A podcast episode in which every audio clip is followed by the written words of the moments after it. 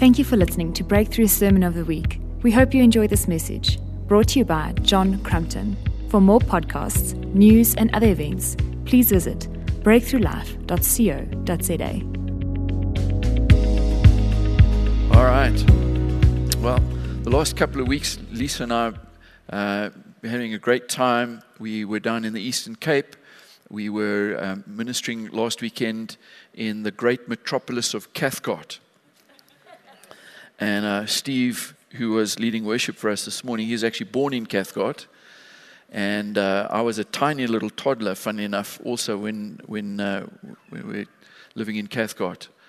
Um, they, they didn't have much of a hospital there, so I was born uh, actually in the town up the road, uh, Komani, which in, used to be known as Queenstown.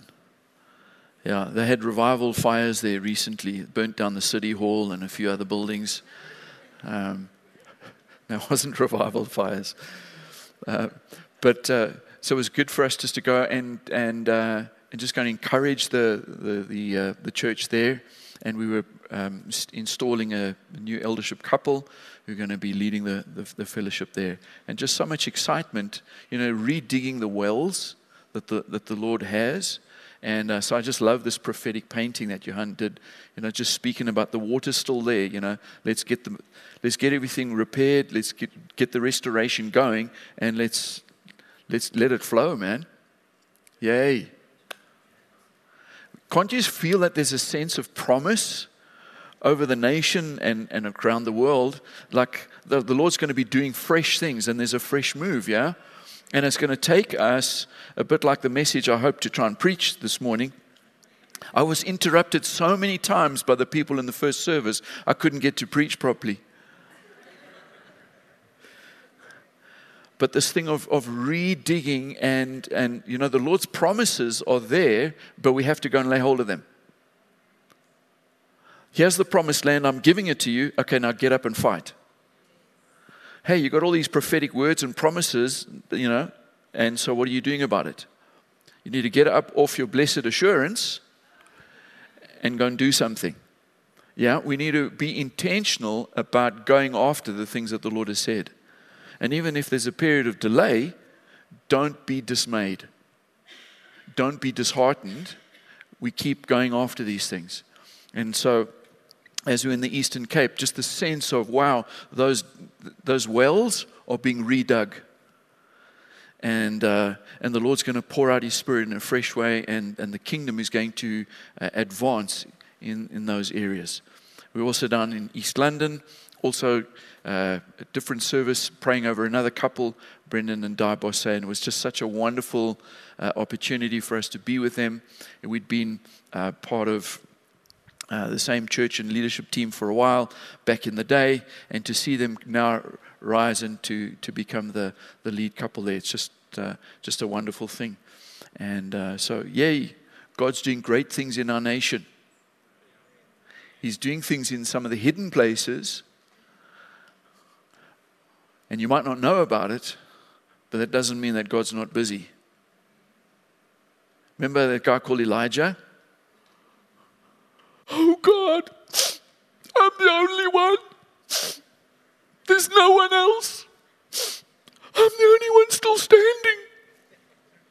And God says, hey, I got seven thousand other prophets who haven't bent the knee to Baal. What are you talking about? God does things in hiddenness. He doesn't always have to do it in front of us for it to qualify for it to be God.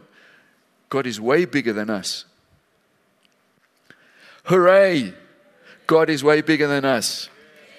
And even if we don't know about everything, it doesn't mean that He's not working. We need to trust that God is powerfully at work, fulfilling His plans and promises for our nation. Can I get an amen? That's the true State of the Nation address. Okay. All right. So um, we've been... in uh, the, the sort of era in the Bible for the last few weeks where the people of God had come through out of Egypt, they'd come through the Red Sea, they'd now come into the Promised Land, and now they were at this point getting ready to go into the promised land. All right? Remember that. Even if you don't remember, just kind of like, okay, John, we're with you. We'll catch up. Thank you. Thank you. And and so we, we saw that the twelve spies had gone in, so represented from each of the tribes, the twelve tribes had gone in, and they'd come back and they'd given a report of what they'd seen. And so you're in Numbers chapter thirteen by this stage. Now, so uh, ten of them came back with a bad report. All right? And two of them came with a good report. Do you remember that? And we had Caleb standing up and he was silencing the people because of the confusion and the fear and the panic that had come into the people of God. All twelve came and said, yes, it is a land, a good land, flowing with milk and honey. And they, they brought, you know, some of the fruit to actually experience and taste, to prove it was a show and tell. You know, like, yes, this is... It's it's there. And then they began to take the news and put a twist on it. Said, yeah, but there are giants in the land. Were there giants in the land? Yes, there were. Yes, there were. All right. Remember, faith, faith does not ignore the reality of a situation. Faith just doesn't say the giants are bigger than God. To pretend that there are no giants, that's not faith. Faith is, you know what, even if there are giants, my God is bigger than the giant. That's what faith is. So we don't give the ability of the giant to engender fear in our hearts and our minds. That's faith. In our nation, let's bring it into our day. In our nation, we're facing a lot of giants. I mean, I've got giant potholes in my road. I don't know where you stay. Uh, we're facing so many challenges and difficulties, right? And these are things that are too big for us. They're like a giant. So we can look at all these things. We don't have to deny that, that I mean, they're there. I mean, we bump into these things on a daily basis. But what we're going to do is we're not going to put our focus and our attention on all the negative stuff. We're actually going to turn our focus to what the Lord has said. So what, what has the Lord promised for us as a people, as a church family, as a city, as a nation? What are His plans and purposes? When I checked the back of the book, there's a hint, hint, okay? Open book test, remember? Testing. Open book test. In the back of the book, it says that He's coming back in victory and in triumph. Yes? That the bride has overcome by the blood and by her testimony. Right?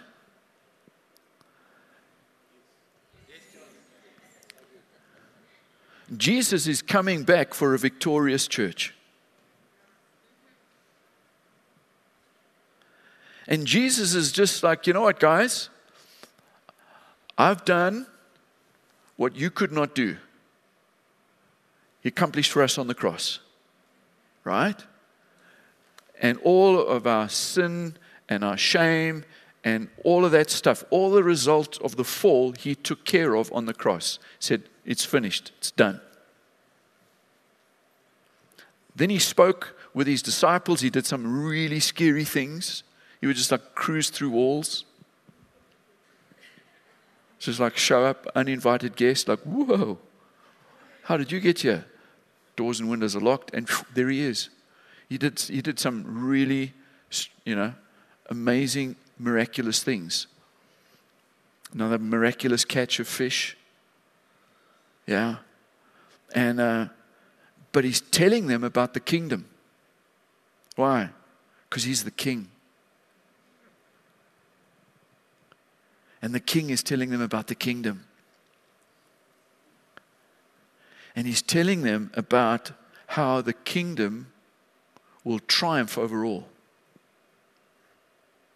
And these guys get it because they were good Jewish boys that read the Torah, the scriptures. They didn't have the Bible. They had only had the Old Testament at that point. New Testament, they had still had to live it.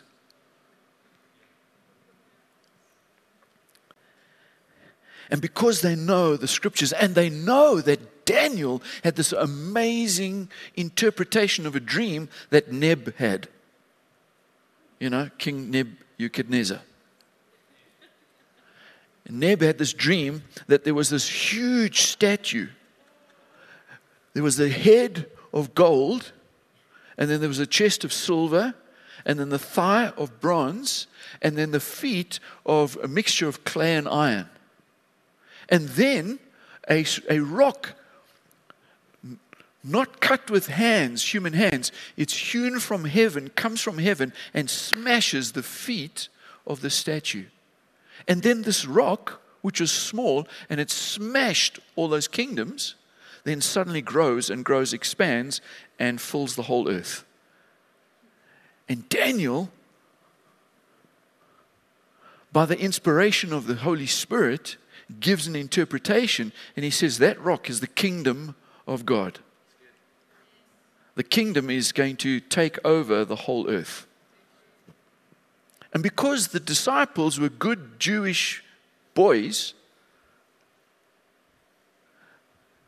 that had their bar mitzvah, they'd been through the scriptures, they knew about all of that. So when Jesus talks to them about the kingdom, they know the small stone, Jesus, the rock, hello, the rock, smashed the feet.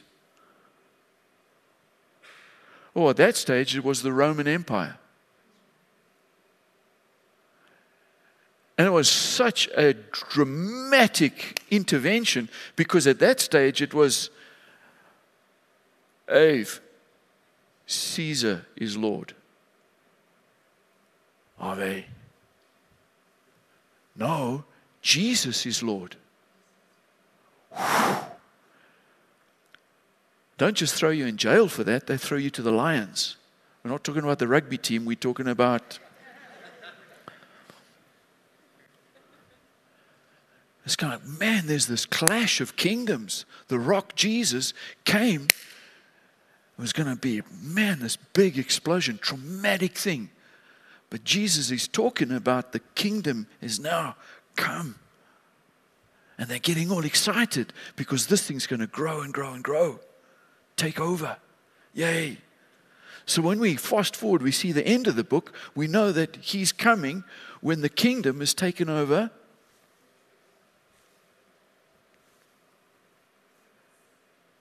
Oh my goodness. Hey, the church is working with the king to see his kingdom established on the earth. Yay! We're on the winning side. Tell your face.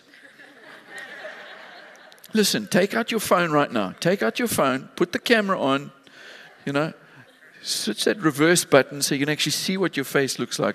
Tell your face, hey, you're on the winning side. Look like it. You're going to look me depressed, man. I'm trying my best to preach myself happy. Get your face in alignment with the scriptures. Come on. When Jesus came, he said, good news. Not bad news. Good news. What? What's the good news? Hey, I've come to take over, and if you're on my side, then you're on the winning side. Would you like to be part of the takeover?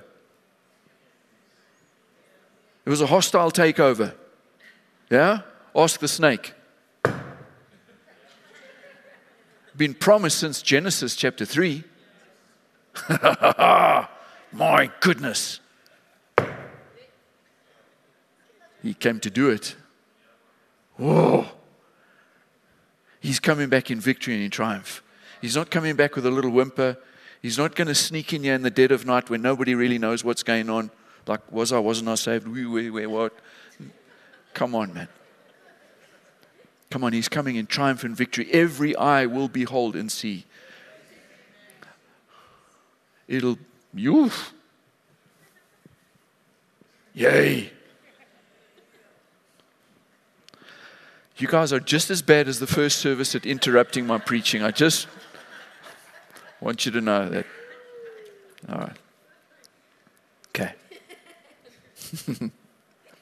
Can we just have fun? Can we just, you know, so allow the Holy Spirit to say what He wants to say to our hearts. So I, that was my prayer early this morning. It's not about my whatevers. It's, Lord, what are you saying to us through this? Because He's the eternal Word. Oh, my goodness, I just... The eternal Word. The eternal one. The living Word. He comes incarnate, flesh, takes on flesh. And John, he, he says... And the Word became flesh and dwelt or tabernacled among us. The living one, the living, the eternal Word. The disciples, they they they hear some tough things that Jesus says. He says to them, because there's a big crowd going on. And you know, Jesus is, um, he's provocative at times. Yeah? I mean, sometimes he just said, hey, you guys, you're a brood of vipers. You guys are like, like tombs. You're all whitewashed and you look clean, whatever, but inside, eh. Foul. Yeah? I mean, he told people to their faces, right? And they were all like the, the Larnies of the day. Yeah? People were following him for all the wrong reasons. They're just kind of like, hey, can we have our next free K F C meal? Actually, I think they'd just been at the Ocean Basket that day. And um, and he says, hey, you really want a piece of me? Then you need to eat my flesh and you need to drink my blood. Oh, they got grossed out. They're kind of like, what?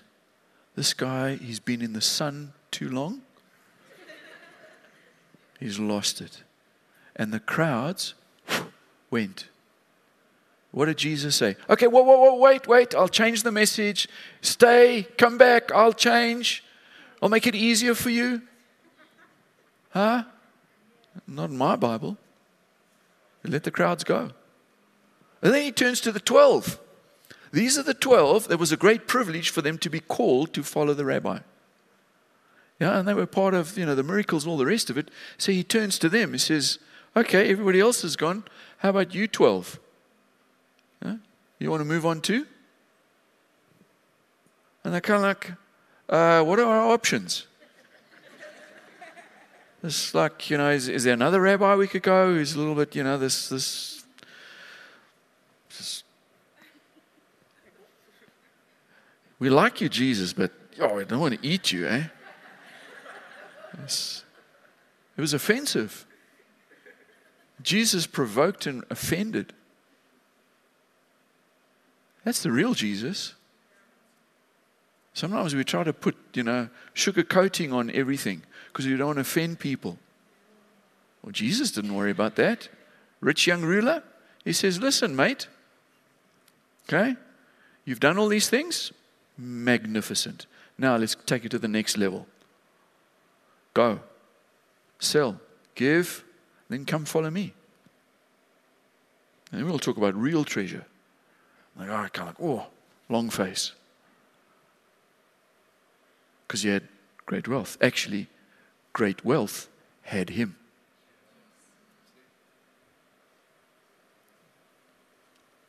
Hmm.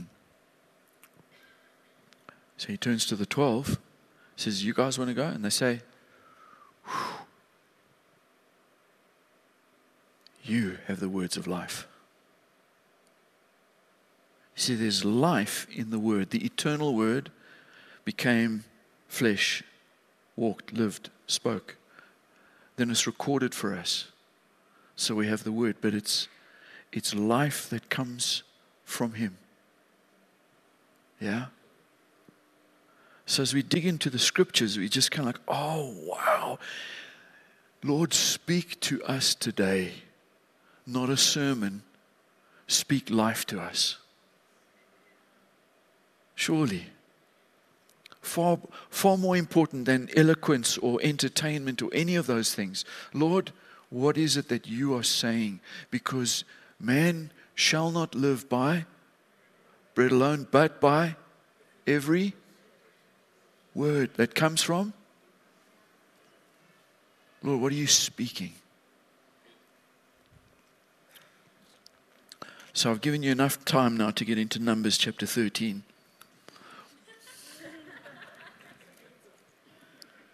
So they've sent the twelve spies, they've come back, two got a good report, ten have got a really, really bad report.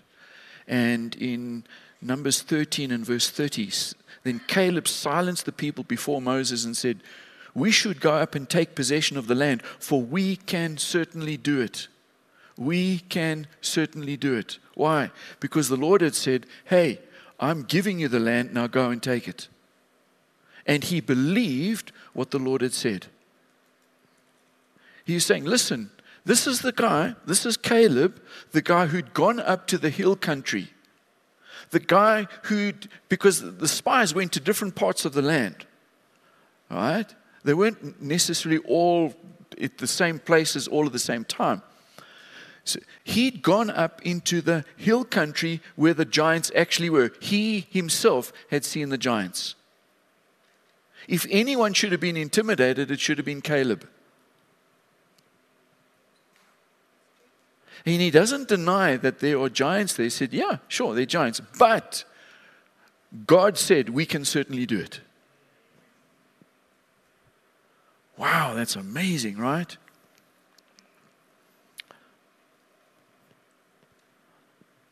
But the way in which we see ourselves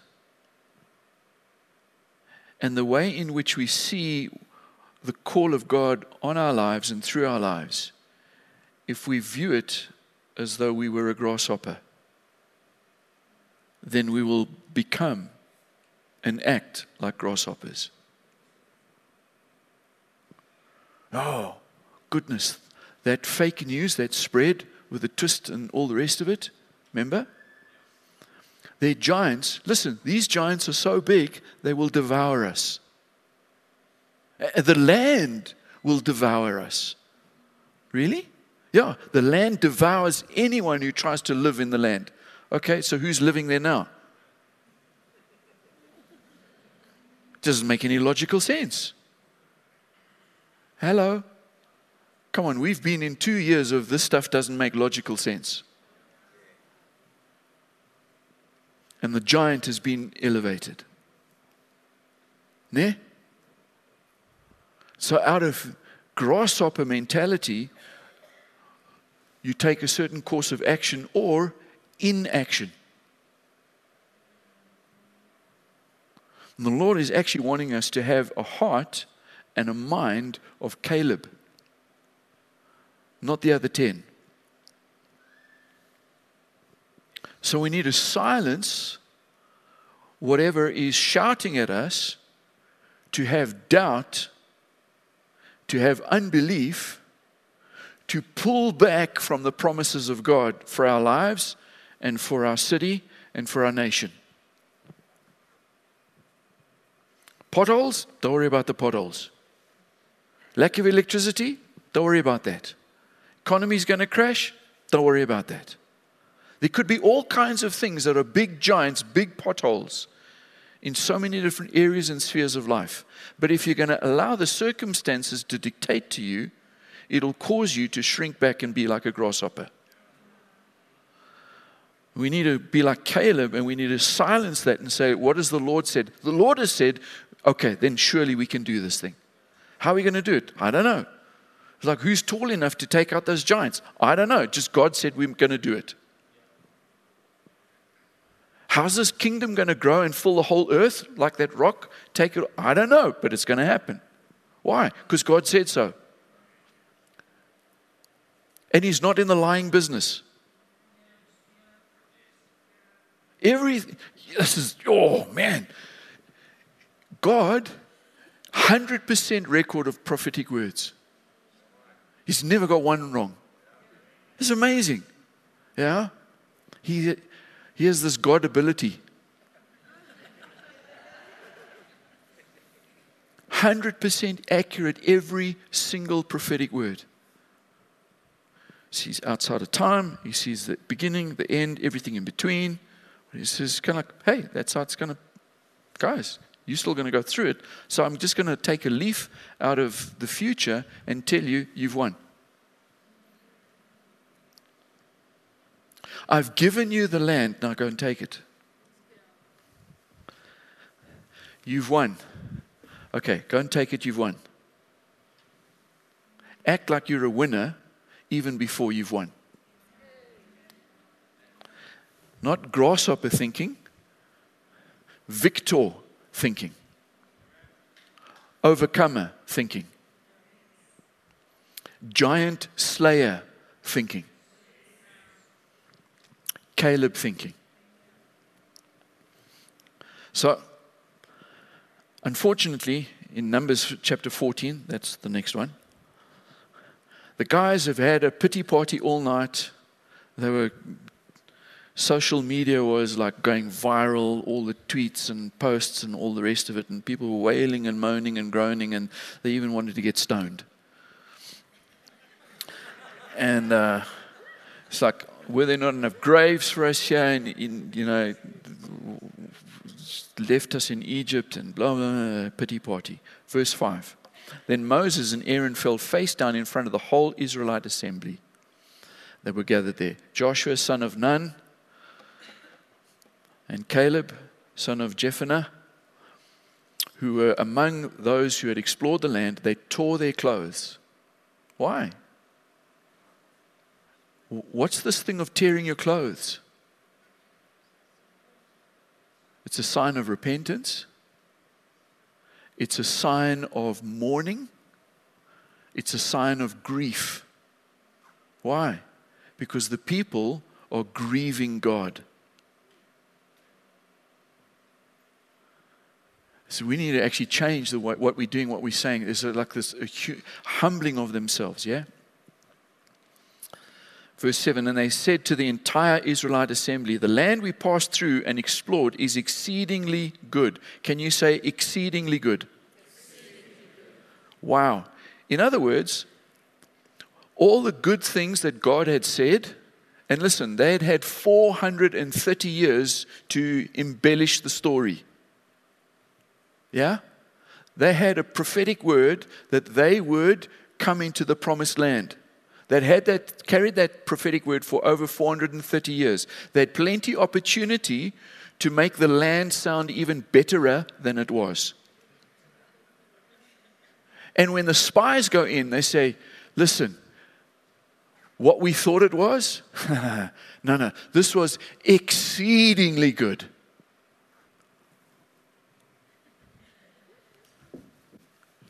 The prophetic promises that God has said about our lives and the nation and the glory of God filling the earth and all the good things that He's going to be doing, He's going to do it exceedingly abundantly above all we ask or think or imagine. Can I get at least half an amen? It's ex- wow. God is always so much above what, what we can do. Verse eight, if the Lord is pleased with us, He will lead us into that land, a land flowing with milk and honey, and He will give it to us. Only do not rebel against the Lord, and do not be afraid of the people of the land, because we will... Oh my goodness, who's doing the devouring? We're doing the devouring. What did the enemy try to do? He tried to intimidate them with the very thing that they were supposed to do. Listen, there's a call of God on all of our lives. God has called every single one of us. Okay? Remember, we settled this years ago.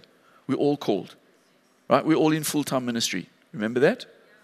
Okay, some of you are looking and being like, what? Wasn't here for that one. Okay. Have you been called to be a child of God? Then you're called. All right. Do you love Jesus just two hours on a Sunday morning, or do you love him all day, every day? All day, every day, that would be, constitute full time. Okay? And what are you called to do? To love him and serve him? This would be yes.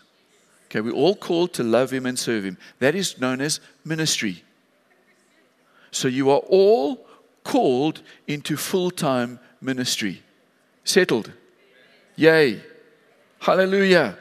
Thank God for the Reformation over five hundred years ago. It was settled back then. We don't need a bunch of guys wearing dresses standing in the way between us and God.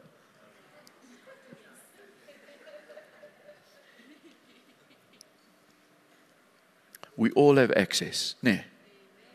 All right.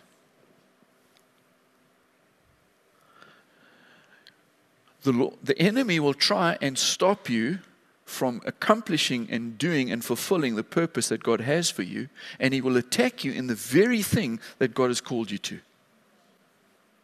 Let me just give you a quick example here. So, back in the day, when I was a little bit younger, I know you can't believe, you know, I'm only thirty-five, but so Lisa and I, we lived in, in the States for a couple of years, and I was a worship leader at a, at a church there. And what happened was that uh, I was sort of young and stupid, and I wasn't always joining the dots together.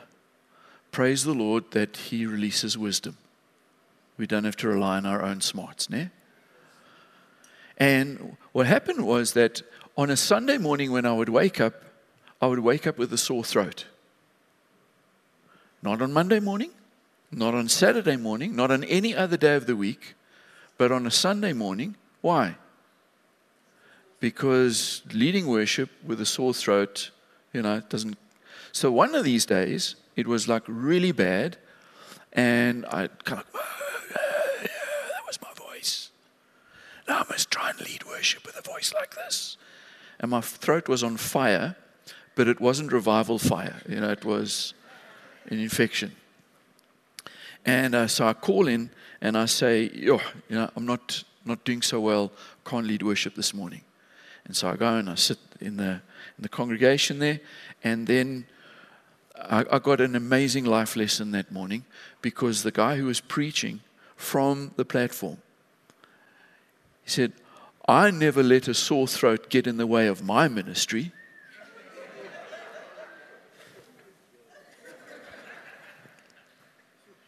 Yeah, you, yeah,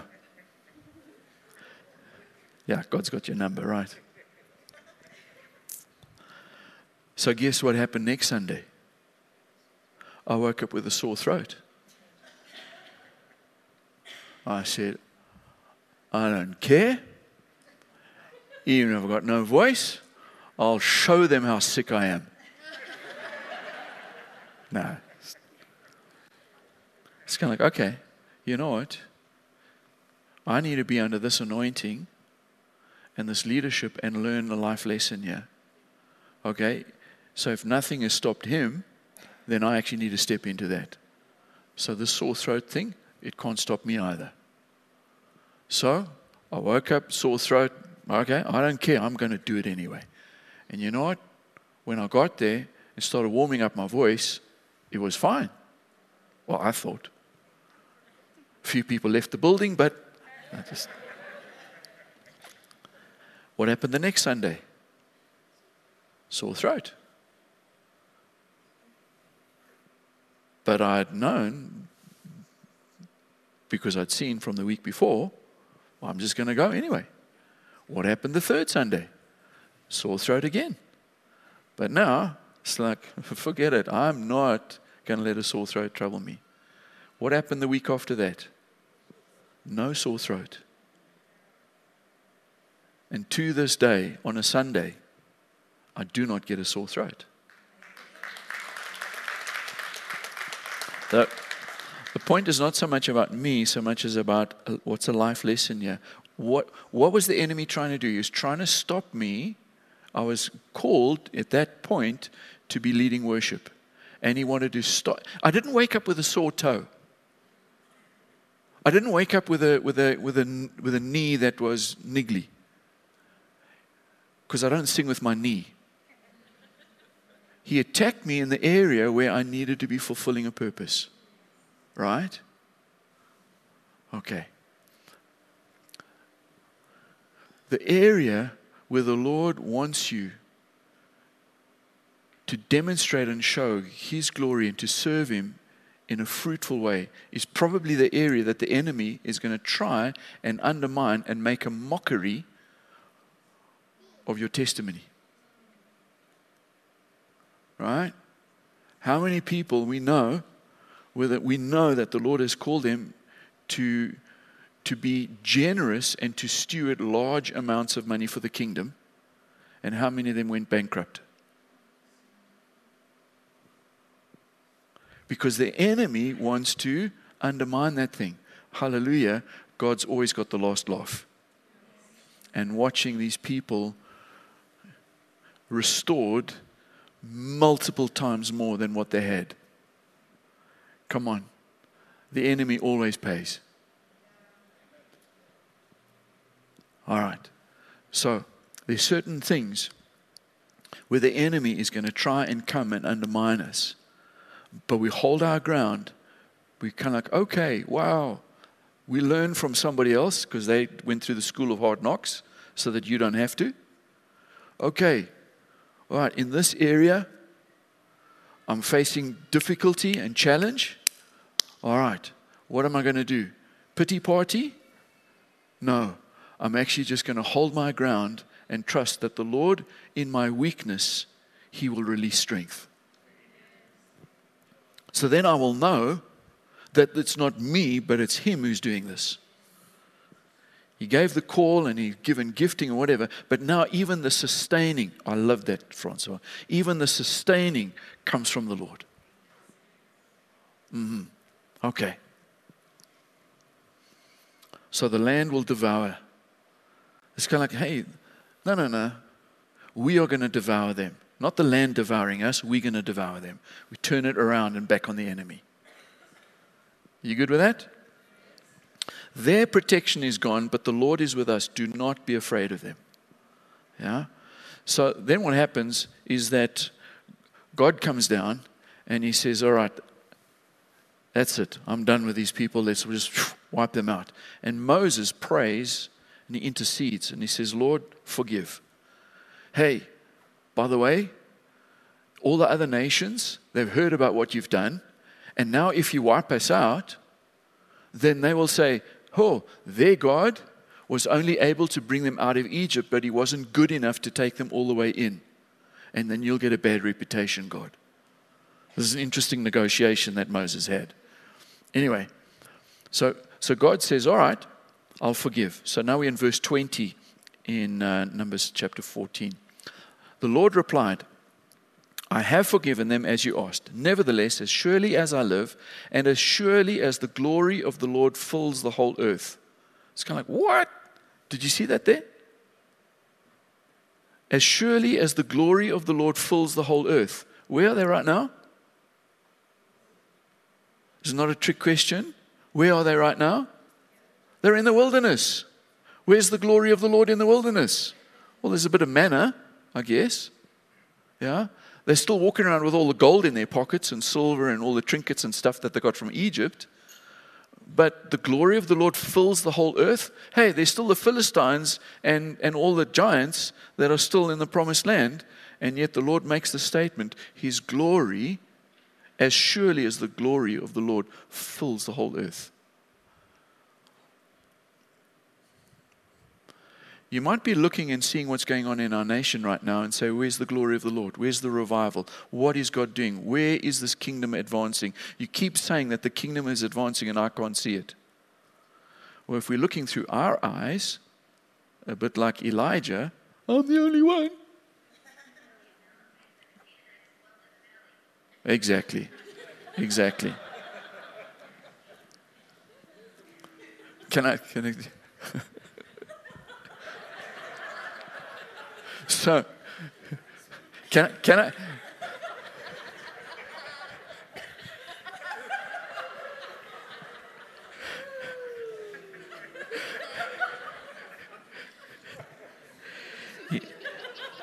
You know, you know, Suri is a great prophet. So we're at a wedding, right? We're at a wedding. So um, Robbie Wardle from the, the church in Coxette where the gathering's going to be held. And um, and so it's his son, um, Jordan, who's, who's getting married. And so we're, we're praying over them as a couple and, you know, apostolic teams there. And, and while we're praying for them, Patrick, who's obviously got a strong prophetic gifting, but Suri starts speaking through Patrick's phone. You have arrived. Your destination is on your right.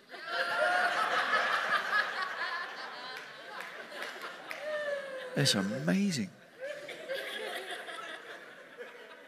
And so Tyra was sitting on the left, and her destination, Geordie, you've arrived.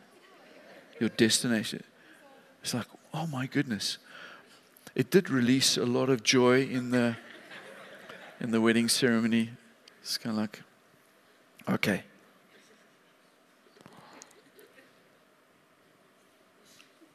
The glory of the Lord, even if we don't, my ways are higher than your ways, my thoughts than your thoughts.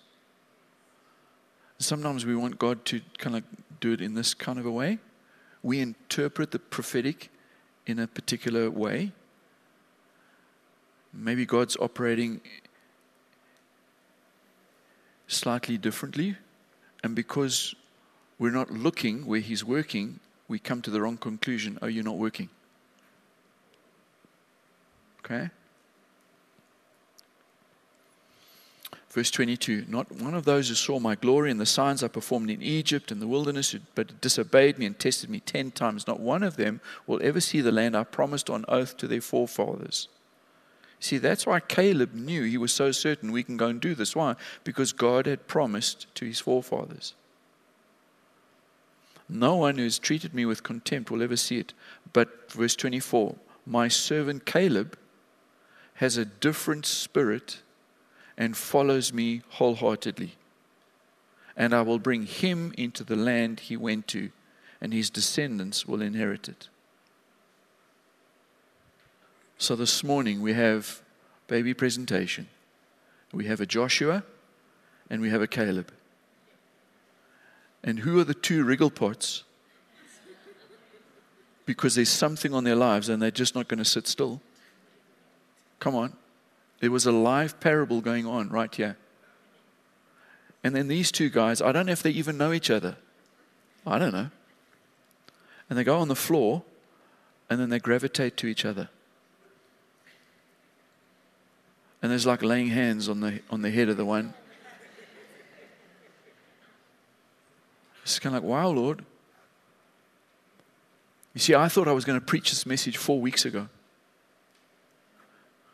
And Caleb only, well, we, we only discovered that it was going to be presented just a couple of days ago. So this wasn't pre-planned, people.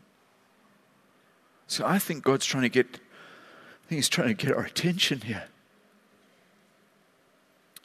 He's looking for a generation, a people who would be of a different spirit and who will follow the Lord wholeheartedly. Why was Caleb going upstream when everybody else said, we can't do it? And he's the one guy saying, oh yes, but we can. God has surely given it to us.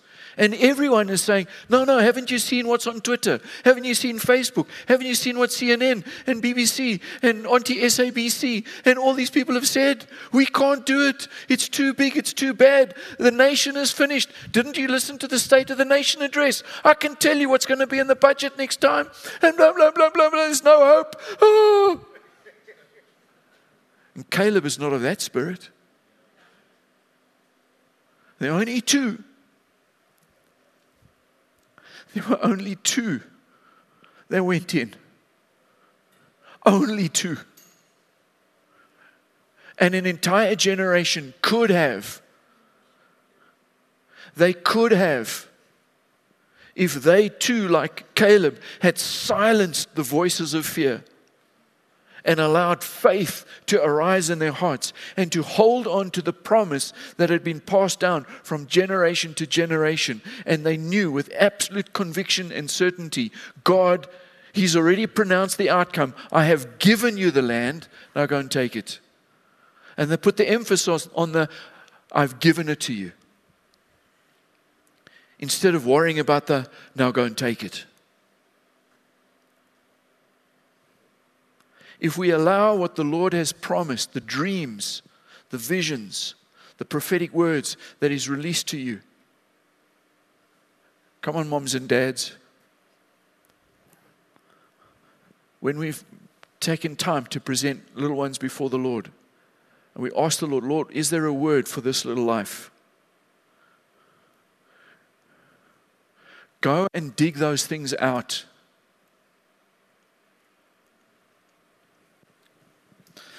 Go and dig those things out and read them again and prophesy over your kids. What has God said? Not what the media or popular opinion is saying. What has God said? Hold on to that. Come on, let's be a people like Caleb. Let's go upstream. Let's be different. Let's be a little bit like Jesus. Sometimes we provoke people. Sometimes we say things that are a little bit unpopular. Now, it's not about being obnoxious for the sake of being, you know, other. But it's about, Lord, what are you doing? And we want to partner with what you're doing. So what are you saying about the situation? All right, that's it. We'll go with that. How are you going to do it? Hey, he's going to do it. He's got to do it. We just must show up.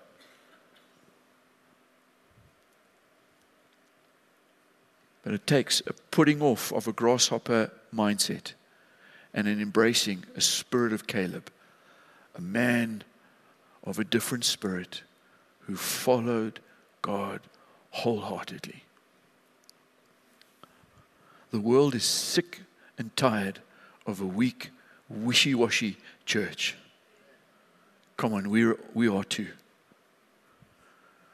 But a people who are sold out to God, flat out. Come on, isn't that what we want?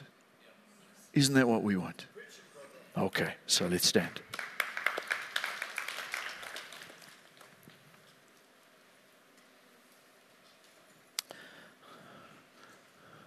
There's so much more to this this Caleb thing. We'll we'll get to it next week.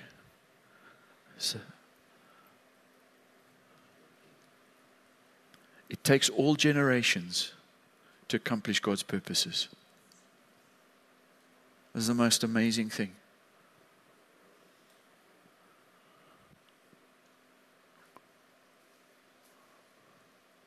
Caleb has this profound, shall we say, like a spiritual encounter, because it was spiritual warfare when he was forty. But he has this amazing physical encounter with God when he's eighty-five. Now that's just totally God to do it the wrong way around. Because in our minds, when you're forty, you're strong. That's when you go to war. And when you've got a bit more sense and wisdom and you're more spiritual maturity, you know, then you'll have more spiritual insight. God does it the other way around. It's unconventional. God's okay with being unconventional. But our spiritual encounters will cause us to do mighty physical exploits, even if there's a long gap in between. That's why we don't give up. All right. Can I pray with you?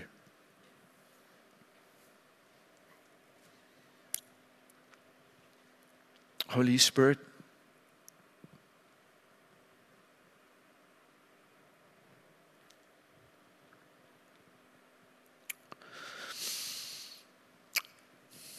the things that are yours to say, let them remain.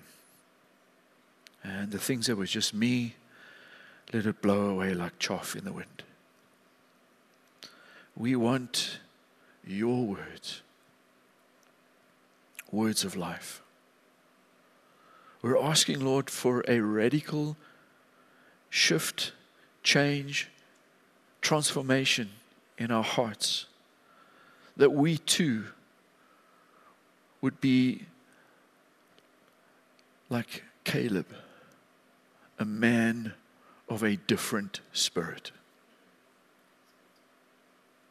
We want to be led by the Spirit. We want to be of a different spirit, to stand against the spirit of this world and to be totally surrendered, yielded to you, Holy Spirit. Cause us to be a people who are single-minded, completely, wholeheartedly devoted to you and your purposes. That we would be such a radical group of people that we would cause a shaking in this region, because it's all about you, your purposes. Thank you, Lord, that you're stirring up our hearts to, to redig those ancient wells, that the waters would flow. Thank you, Lord, that you are stirring something in our hearts, our minds, our spirits in this time. We don't want to go back to any old normal. We want to step into the new. We want to step into all that you have for us. So in this very sobering place, we say, Holy Spirit, have your way. Have your way in our hearts and our lives. May we see here in Joyburg that the glory of the Lord does indeed fill the earth. We're asking, Lord, open up our eyes to see what you're doing, to see the way you see. We're asking, Lord, for strength and courage and boldness to hold on, to hang on, to press on, and to press through, and to see breakthrough in our di- in our lives, in our day.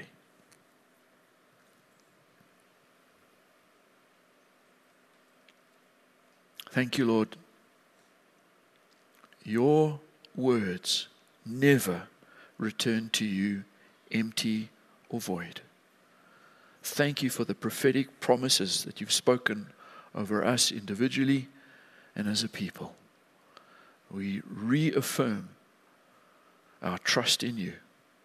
We say, Lord, have your way. Yes. As we go from this place, Lord,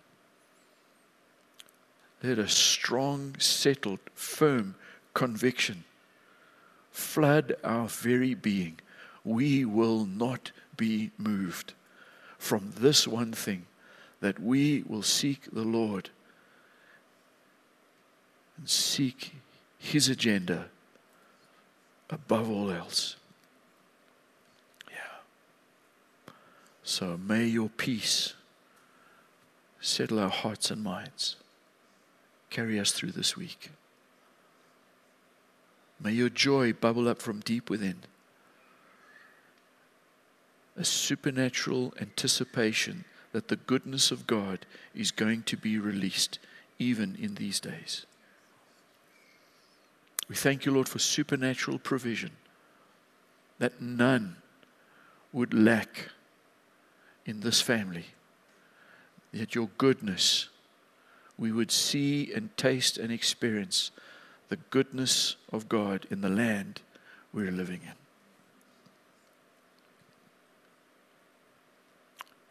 Thank you, Lord. Can you say amen to that? Amen. Amen. Thank you.